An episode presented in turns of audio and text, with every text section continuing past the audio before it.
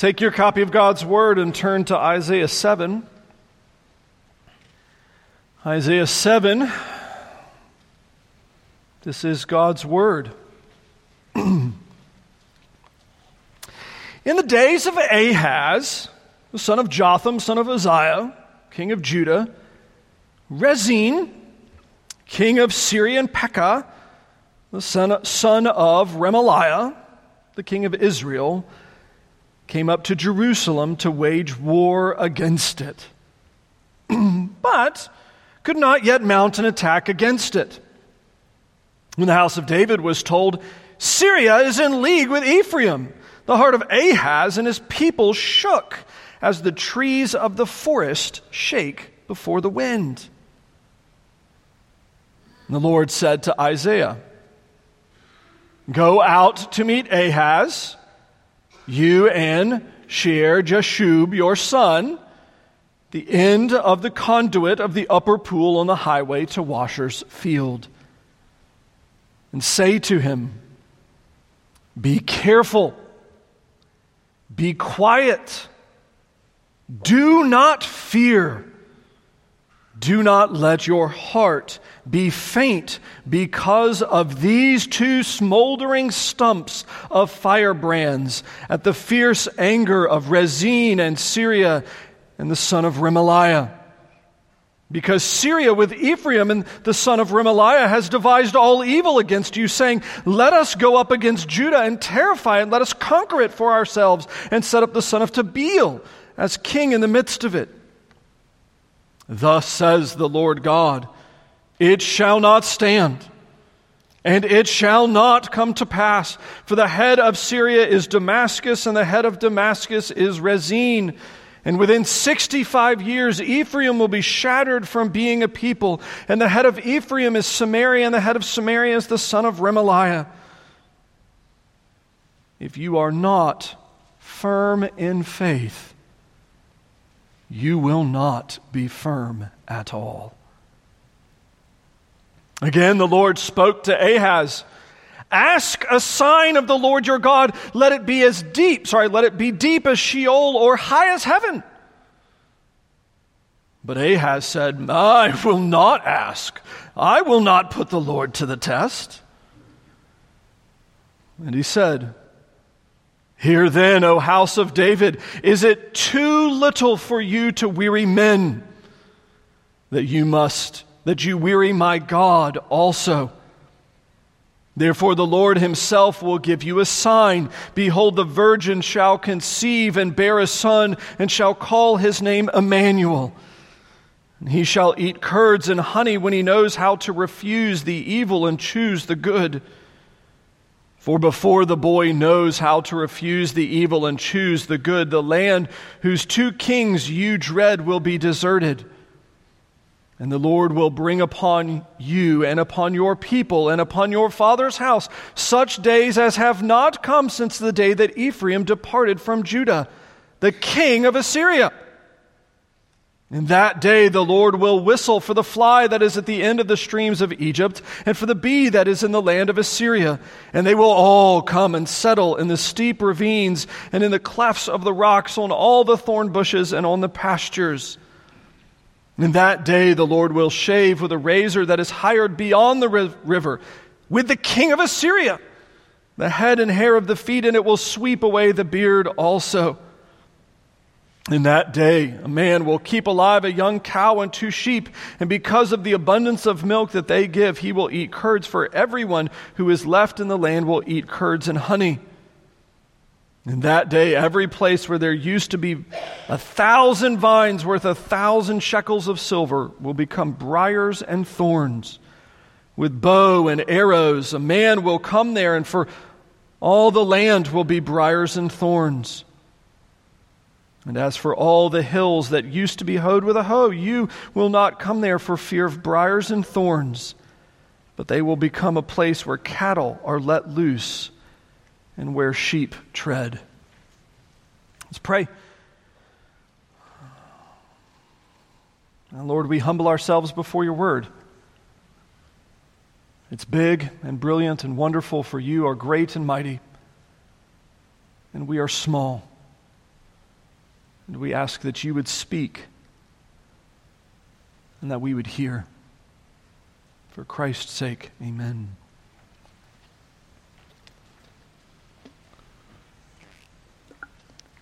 As I mentioned in the announcements, this is a special season for this church, certainly the life of this church. As to the best of my knowledge, it's the first time ever that the session of the church has requested that the people engage in prayer and fasting on behalf of the Christ Ridge Presbyterian Church. Now, it's not because we're in a panic. It's not because we're in a worry. It's not because we're anxious as to what the future holds. It's because the leadership of the church, as I mentioned last week in Sunday school, has looked around and seen blessing upon blessing upon blessing upon blessing, and challenge upon challenge upon challenge upon challenge,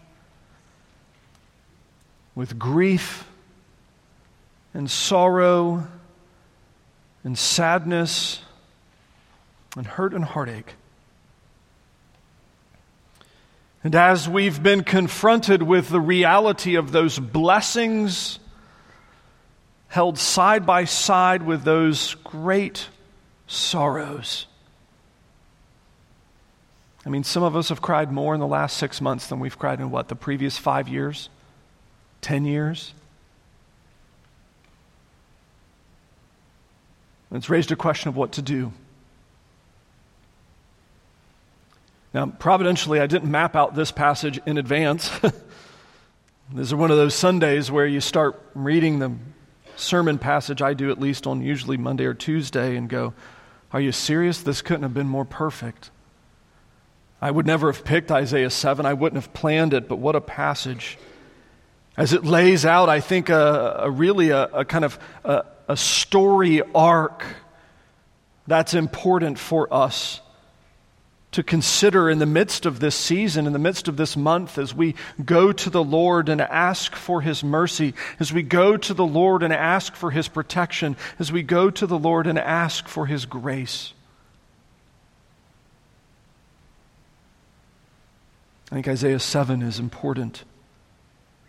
It starts in the days of Ahaz, the son of Jotham, son of Uzziah, king of Judah, Rezin, the king of. It starts in a part of history that most of us don't remember. This is not the pretty part of Israel's history. This is not the part that we like to look back on with joy and gladness. These are the, not the, the days that are taught in youth Sunday school with the flannel graph. These are the bad guys in bad days and in bad ways. Israel has gone rogue. The southern tribes, the Jerusalem, Judah, have been hit or miss. And really, by the time that verse 1 kind of happens historically, God's people are in a world of hurt. What's happened is Israel uh, and um, uh, the northern allies have kind of, two nations have united together, Syria and Israel, to kind of come against Jerusalem and Judah. It's brother versus brother. It's civil war. And in fact, they've already tried to invade once. It hasn't worked. They've tried to get them to join, really, uh, an, uh, an alliance together. It hasn't worked. And you're looking at Jerusalem and Judah, this tiny little nation that's now surrounded on all sides with trouble. You have an alliance to the north that is comprised of uh, Syria and Israel, you have a major powerhouse kind of next to them with Assyria, which is getting ready to wipe the map clean. You have another powerhouse to the south, and then even further, Egypt. They're basically at this point that bit of fish floating in the middle of a gigantic shark feeding frenzy. This is a point in history where if you were going to look at Judah, you would say Jerusalem and Judah are in deep, deep trouble.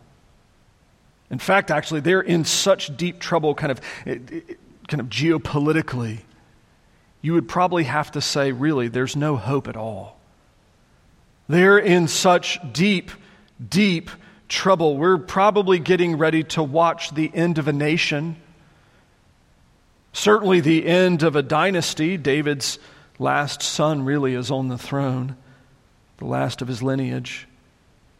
We're getting ready to watch the end of the people of God. This is how the Bible ends, you would think. It's a situation that's beyond hopeless. It's a situation that's beyond kind of resolution from Israel's side. In fact, actually, they've already, I mean, from Jerusalem's side, they've already uh, been attacked once by this same alliance, but weren't quite able to capture the city, largely because of the water um, aqueduct that we're going to see in a moment. But I think this is probably where the first part kind of for us to begin to think in categories for where we are or where you are in your own specific situation. Is this reoccurring theme that we show up all throughout the Bible, but really through the Old Testament history books. As we engage Old Testament history, we see this one kind of thread that's woven all the way through the scriptures that the Lord often uses the faith of his people to accomplish their victory. Really, that's kind of introductory, kind of Israelite history 101 is that the Lord often uses the faith of his people to accomplish their victory. That's really what's happening here. You have this in verses 1 and 2. The problem, the setting, the backdrop is laid out. Oh no, we have an alliance to the north of us. These two nations have united again, and in fact, they're getting ready to invade. That's the end of verse 1 where they've come up to Jerusalem to wage war against it, but they couldn't yet mount an attack. That's Isaiah's way of laying out that the, the armies are being amassed. They're getting ready to move to the south, and they are intending to conquer Jerusalem and Judah. And God's people do not have the resources to actually win this battle. They are outnumbered, they are outmanned they are outgunned, they are outmatched in every way. This would be a hopeless resolution. In fact, it's actually so bad that we know from other parts and Chronicles and such that the kings were in process of trying to contact Egypt and trying to contact Assyria to see if they could find some sort of alliance to come help. They're literally thinking about making a deal with the devil. Until verse 3, the Lord intervenes. And friends, this is the point in the story where all of our hearts go, oh, look, it's hopeless. Oh, look, God's people are going to lose. Oh, look, they're going to be destroyed. Oh, look, this is the end of Israel.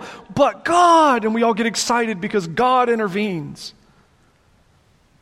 And if we were writing this, we would say, okay, but God intervenes, and what happens is he snaps his heavenly fingers, and suddenly his divine power is administered, and he destroys all of his enemies and all of ours. And the chapter ends in verse 3 God wins, and so do I. That's what I want. That's my story. That's the story I want to see worked out.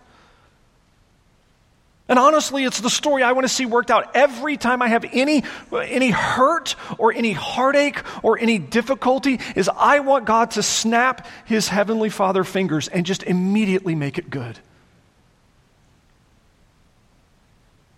I don't like carrying the pain with me. I don't like carrying the weariness with me. I don't like carrying the hurt and the heartache. I don't like carrying the struggle with sin. I don't like resisting temptation. I don't like the difficulty of life. And I want him to just, and it's all good.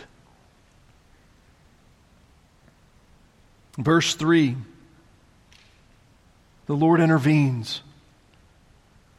And does he intervene the way that we want to magically make it all instantaneously better? No. Instead, he sends Isaiah and his son to go meet the king. He tells them exactly where they should be to intercept the royal procession as he's out basically surveying the defenses of the city and to give a very specific command in verse 4. And I, I love this. I mean, wh- what counsel would you give to the king of a nation that's about to be wiped off the face of the map? Functionally, the nukes have already been launched. It's just a matter of time till they blow up your country. What's the command that God gives? Be careful, be quiet, do not fear, and do not let your heart be faint. What? I mean, really? What? I mean, what? I'm sorry. Out of all the things that look at those look at those words, look at those verbs. be careful.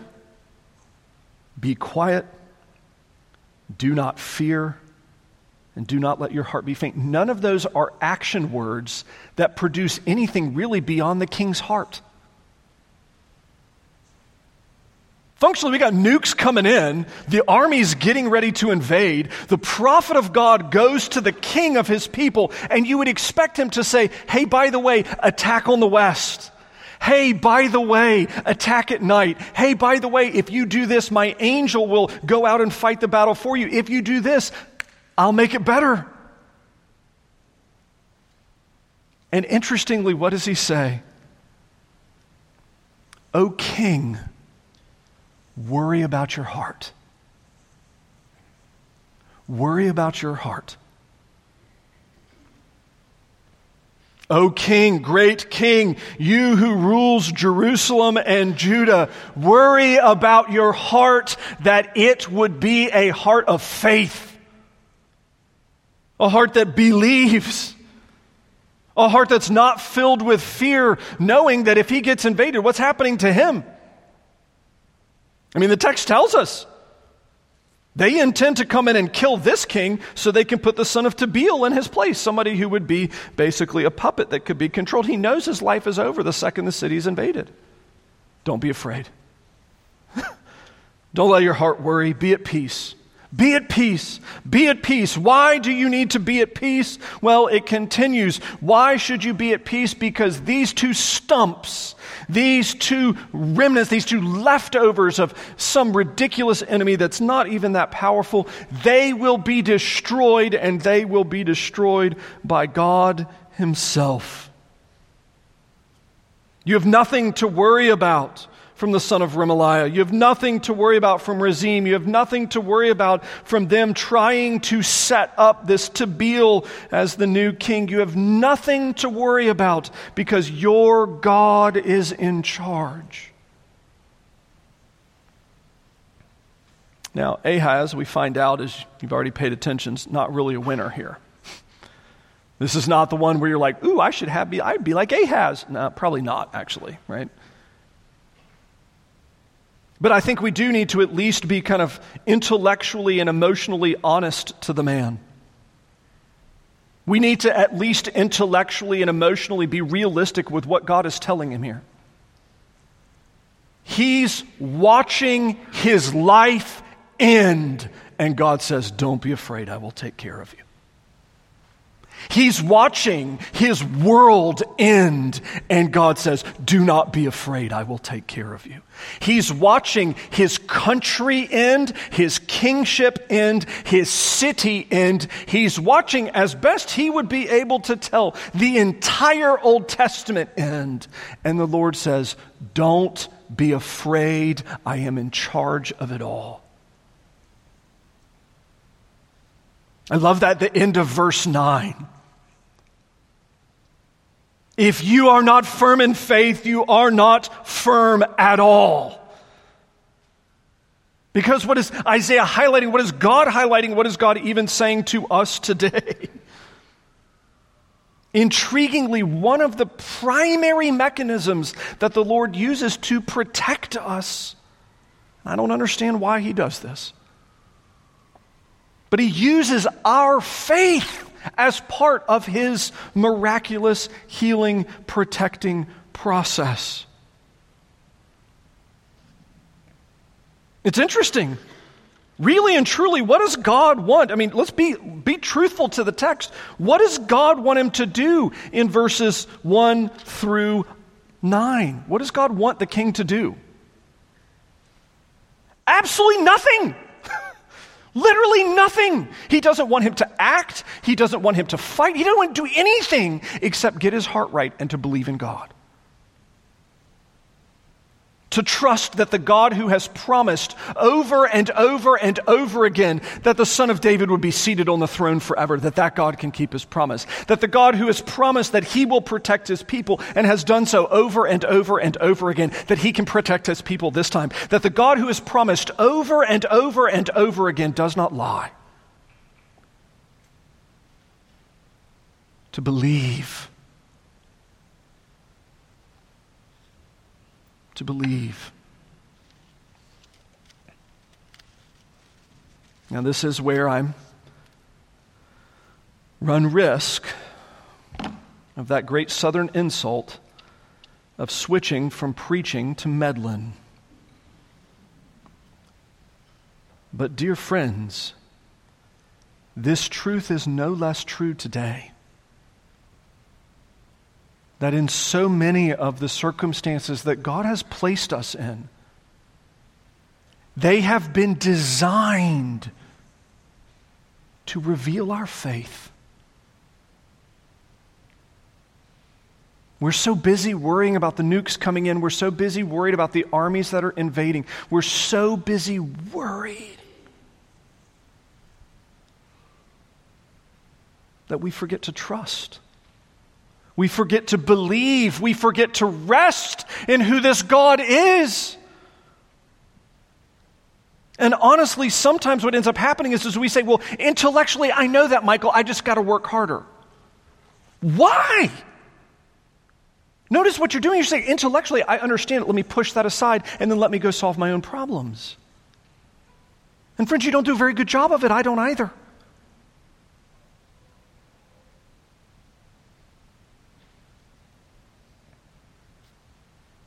We love to kind of poke fun at Ahaz because here you have a king who God literally says, I will do it for you if you only believe in me.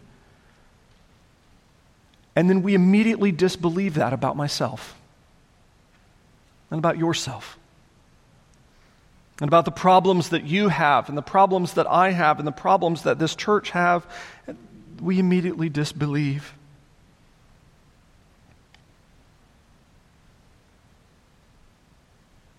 Now, again, from preaching to meddling, I think there's probably a significant reason why that is. And I suspect that for many of us, it's because we actually trust ourselves more than we trust the God of the Bible. Now, of course, nobody is uncouth enough to say that out loud. Nobody's tacky enough to be able to actually articulate that I have greater belief in my own competency than I have in the God of creation, his competency. But just because we don't say it doesn't mean we don't believe it. Just because I'm too much of a coward, maybe perhaps to admit it out loud, but the reality is I show it day after day and night after night, and guess what? So do you that you believe that you are better equipped to solve your problems than God Himself is. And so you trust yourself. And the reason behind that, honestly, is because there is kind of in the back of our minds this kind of niggling little doubt that we don't actually believe that God is actually good at all. Or maybe He's a little good, but not really that good. Maybe he's just partially good and he's trying to pester us or torture us. Maybe he's just a really awful God.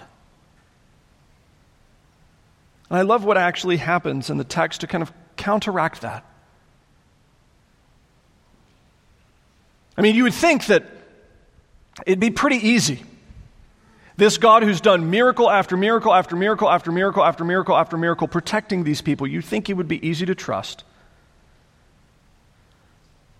But the thing I find the most intriguing out of all of this is that he even understands our limitations. He understands how scary it is to trust God. He understands how hard it is to believe him. And so, interestingly, here with Ahaz, he does something astonishing. He sends Isaiah back for a second speech in verse 10. And the Lord Himself volunteers something for Ahaz. Understand, like, Ahaz, this is a big ask to believe God when the invading armies come in. That's hard. The Lord's not blind to it. He knows our feeble frame. And so, interestingly, in verse 11, he, he does something shocking in offering something to Ahaz that is genuinely remarkable. Ahaz, as, as proof of my care, as proof of my promise, I volunteer to give you a sign as big as the sky or the grave itself. You just pick, and I'll show it. This is the voice of a tender God.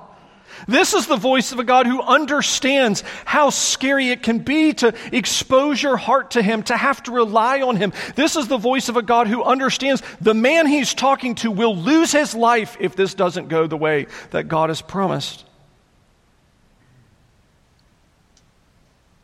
This is the voice of a God who is tender and compassionate the voice of a God who is kind, who is slow to anger and abounding in steadfast love. This is the voice of a God who will describe himself as one who a bruised reed he will not break and a smoldering wick he will not snuff out. This is the God who heals and gives life. He understands. And so he offers freely to Ahaz something to make it just a little bit easier to believe. Something a little bit easier to see that this God is reliable, something to make it just a little bit less difficult. And Ahaz is an idiot.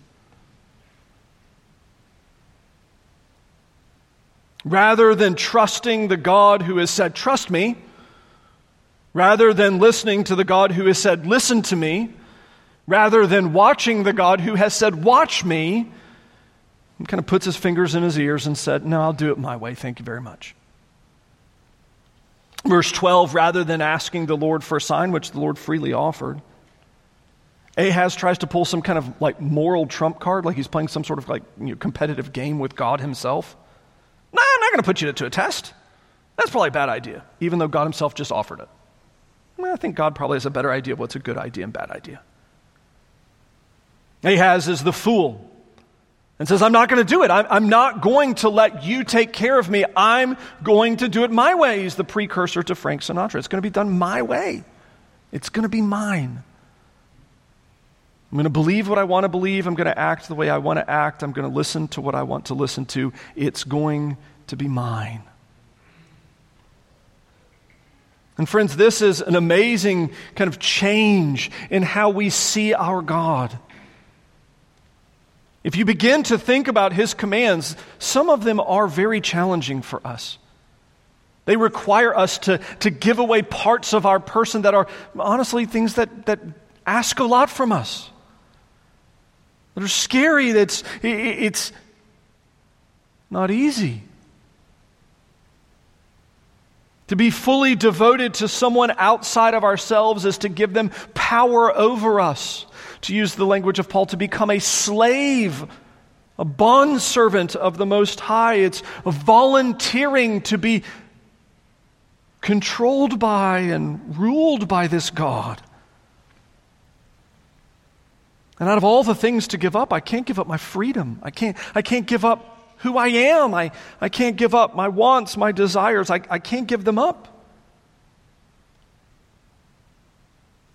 And it's intriguing, I think so much of us, so many of us, the reason why we cannot give that up is because we have this kind of in our brains and in our hearts idea that still I can do a better job than God because He doesn't actually love me that much.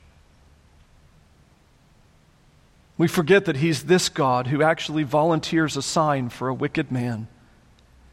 We forget He's the God that actually gives you regularly encouragements to believe and to grow. He regularly gives you a support network around you to believe and to grow. And it's interesting that uh, for His people now, we have the greatest sign we've ever seen in human history the Spirit that dwells within. I know God is at work. I feel Him as He works within me. The Lord understands our doubts, understands our difficulties, and is still so wonderfully generous. Well, Ahaz botches it, honestly. Plays the fool, commits himself to his own actions, commits himself to his own plans, and you know, this is where you would expect, if you were kind of not paying attention, that the Lord would probably not receive this too terribly well. I mean, Ahaz has in essence told him that, you know, thanks but no thanks, I'll do it my way. And the thing that's so shocking, I think, is really the response that God gives in verses 14 through really 18. Your ESV has it divided 14 through 17, but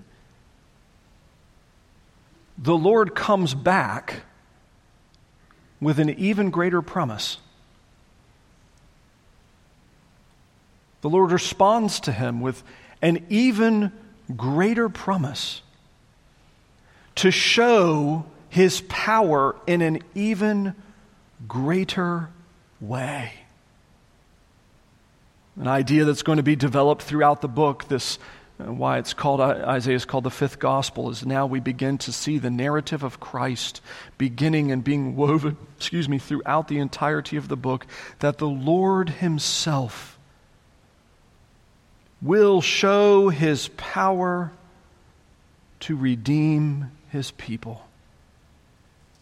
Verse 14, you have the promise of Emmanuel, God with us. I think this is such an intriguing kind of contrast to where Ahaz has just been. Ahaz is like, thanks, but no thanks, man. Like, you can leave. Like, meh. He's not looking for God with us, he's looking for God without. He's looking for the God who has left. He's looking for the God who maybe he could purchase some sort of solution from and then motor on. He's not looking for any form of relationship. And interestingly, what does God respond with? He responds with the promise of spiritual and relational intimacy that he would dwell in and among his people. That Ahaz's understanding is too small because what God brings to the table is that he loves his people so much he dwells with them. He loves his people so much that he dwells in them. He loves his people so much that he would ultimately, as part of this, send his son to perish for them. It's intriguing that God responds uh, ultimately with greater promise, explaining who He is to His people, that He does and has and will use His power to redeem for Himself a people and perfect for Himself a people and protect for Himself a people and restore for Himself a people. I love this. There's a bit of, I think, encouragement here. That the Lord understands. And in fact, actually, he was using, or really giving Ahaz the opportunity to showcase faith. He was giving Ahaz the opportunity to grow. He was giving Ahaz to use his faith as part of the solution, but Ahaz botches it. And the Lord shows that he's still going to win. He's still going to love. He's still going to care for. He's still going to watch over and watch out for. He's still going to protect his people. He is the Lord and he does not change. And this reminder, I think, is probably good for some of us in here. As some of us sit on circumstances that maybe look unwinnable, maybe look unchangeable. Maybe some of us sit on circumstances that look hopeless or heart wrenching or just downright exhausting.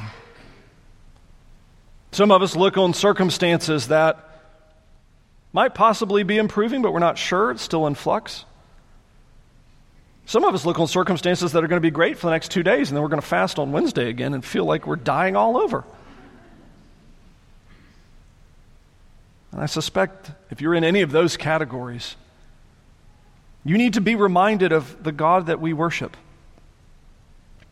The God that we worship interacts with his people in such a way. He loves us so profoundly with a love that was before the foundation of the world that if you are his child, you cannot run from his promises. You can't outrun them, you can't get away from them. The devil can't destroy those promises. You can't get away from God's perfecting love. Now, I suspect that's actually not true for Ahaz at this point, at least, but certainly true for us. That the Lord extends blessing and ultimately extends blessing in Jesus. Now, I know there are some of us in the room that learn the easy way. Where that's all it takes, really. We like positive affirmation. That was how our, our parents parented us. All it took was the, the promise of a treat. Man, we'd do anything, right?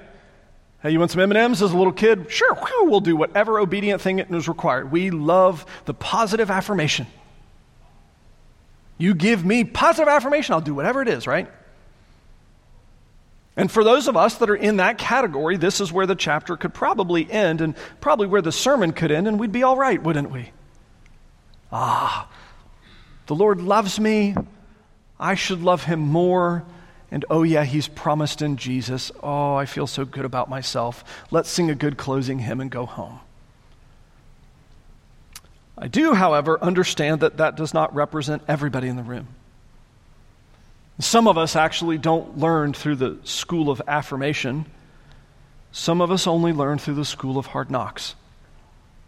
Some of us only learn from the bottom looking up at the top. Some of us honestly only learn from rock bottom, and I think that's actually where the passage then goes afterwards. Is to say that while we cannot outrun the love of God, in fact, we could even go so far as to say we cannot out sin the love of God. While you have these sweet promises in verses uh, 13 through um, 17, really 18 through the end of the chapter is a reminder that sin is really, really bad. And for those of us that, like I said, are committed to maybe learning things in a way that hurts, it doesn't, it doesn't take positive affirmation. It doesn't take a few M&Ms. It takes a, um, getting our hand burnt on the stove or our finger shoved in the light socket. These are your verses. If you're in that category of that person that has that hard head, that has to learn with that hard heart, these are your verses. Because what God says in verse 18 is that sin still has consequences. Now, ultimately, those sins are paid for on the cross. All of God's people's sins, all of them are paid for on the cross. It's finished. It has been finished. It is finished. It will be finished. It is finished. Those sins are paid for on the cross. But the lessons from those sins are not yet fully accomplished. The instructive capability of those sins is not yet fully accomplished. And just as a parent sometimes parent through positive affirmation and encouragement, and other times parent through spanking or grounding or other forms of discipline. That's what happens in verses 18 through 25. Is the Lord lays out the negative aspect. That when we don't trust him, when we do sin against him, when we do love our own way, when we do love our own heart, when we do love our own path, when we do love our own mind, when we do love our own truth, there are in this life consequences. Look at what the Lord says to Ahaz in verse 18. What's going to be your consequence, Ahaz? Is the Lord's going to whistle for? He's going to call the flies from Egypt and the bees of Assyria. He's going to call the enemies of God, like, you're not going to trust me against the two lesser bozos. Well, I'm going to call the big ones. The big dogs are going to come in and they're going to mess you up. And when they do, all the things that you were actually afraid of that were never going to happen, well, they're going to happen now. Ahaz, you were afraid that your life was over. Well, it's going to be now. You're afraid that your kingdom was going to be over. Well, it's going to be now. You were afraid that the Davidic line was going to be over. Well, it's going to be over now. All of those things that you actually were afraid of, well, those are going to happen now. All of those fears that you were trying to avoid, all of those terrible, awful, horrible things that you were trying to avoid, well, you've accomplished them now. To say that sin has consequences would be an understatement from a passage like this. Right? Verse 18, he calls in their political enemies to destroy them. Verse 19, it explains how comprehensive that victory is. In verse 20, it explains the social and societal kind of uh, em- emotional consequences of it. It's shameful. Those people that should have honor are so uh, absolutely dishonored that they, they lose their hair, they lose their beard, it's all cut away. It's a weird thing to preach two weeks after I shaved my beard, but okay, that's fine. Verse 21, 22, there's starvation in the land, they've lost their financial resources. Verse 23 the land itself is so destroyed that all of the areas that they've cultivated are just overrun with briars. So that all of the hard work that was spent making the land usable to grow things, it's now no longer usable for anything. And what you're looking at is uh, verse 23 thousands of shekels of land, would, worth of land, is, is just worthless. The sin is destructive.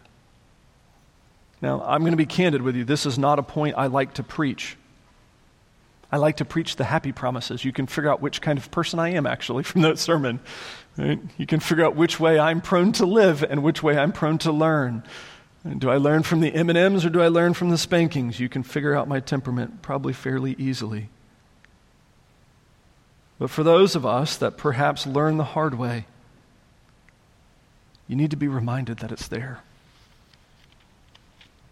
Well, that's where the chapter ends. That's horrible, isn't it?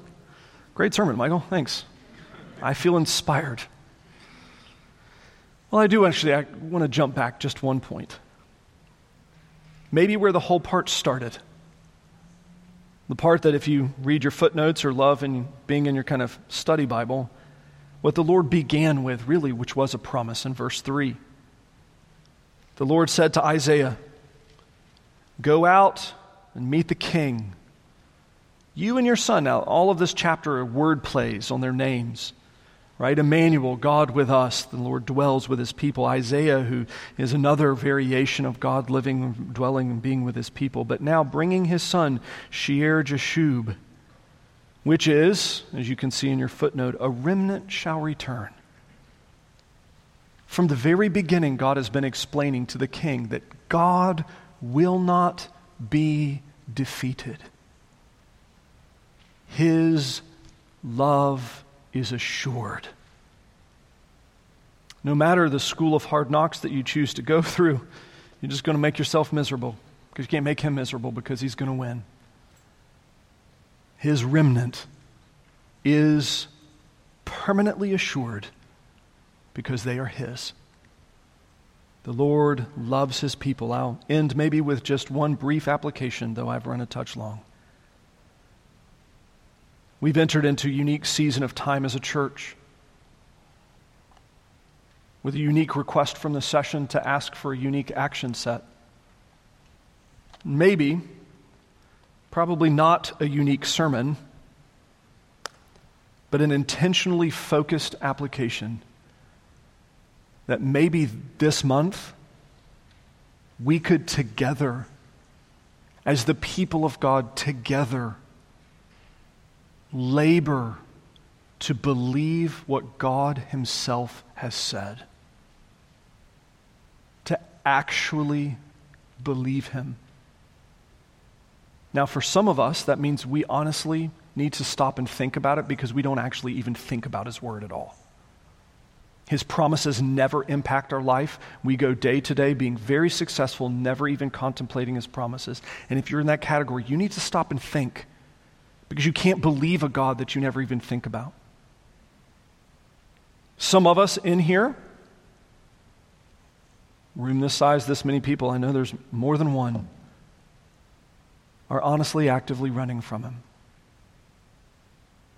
Actively trying to get away from the God of love. And if you're in that camp this month, you need to repent, friends. You need to seek the Lord and confess your sins, for he is slow to anger and abounding in steadfast love. And if you honestly assess yourself and find that, hey, the Lord's been kind to me, I struggle in a multitude of areas, but maybe this isn't one that defines me. Then, friends, pour out your, your prayers, pour out your heart on behalf of your brothers and sisters who struggle to believe that God is good and He loves His people. Let's pray. Oh Lord, would you be so kind? Would you be so generous? Would you be so tender? as to heal our hearts. Lord, we know our hearts are more broken than we can really understand. But the bits that we do understand create so much shame, so much discouragement, so much weariness. That for many of us, it's hard to even talk about it publicly at all, privately, at all, because we get overwhelmed. We get so easily overwhelmed. And Lord, maybe our best prayer at this point is that you would help us in our unbelief.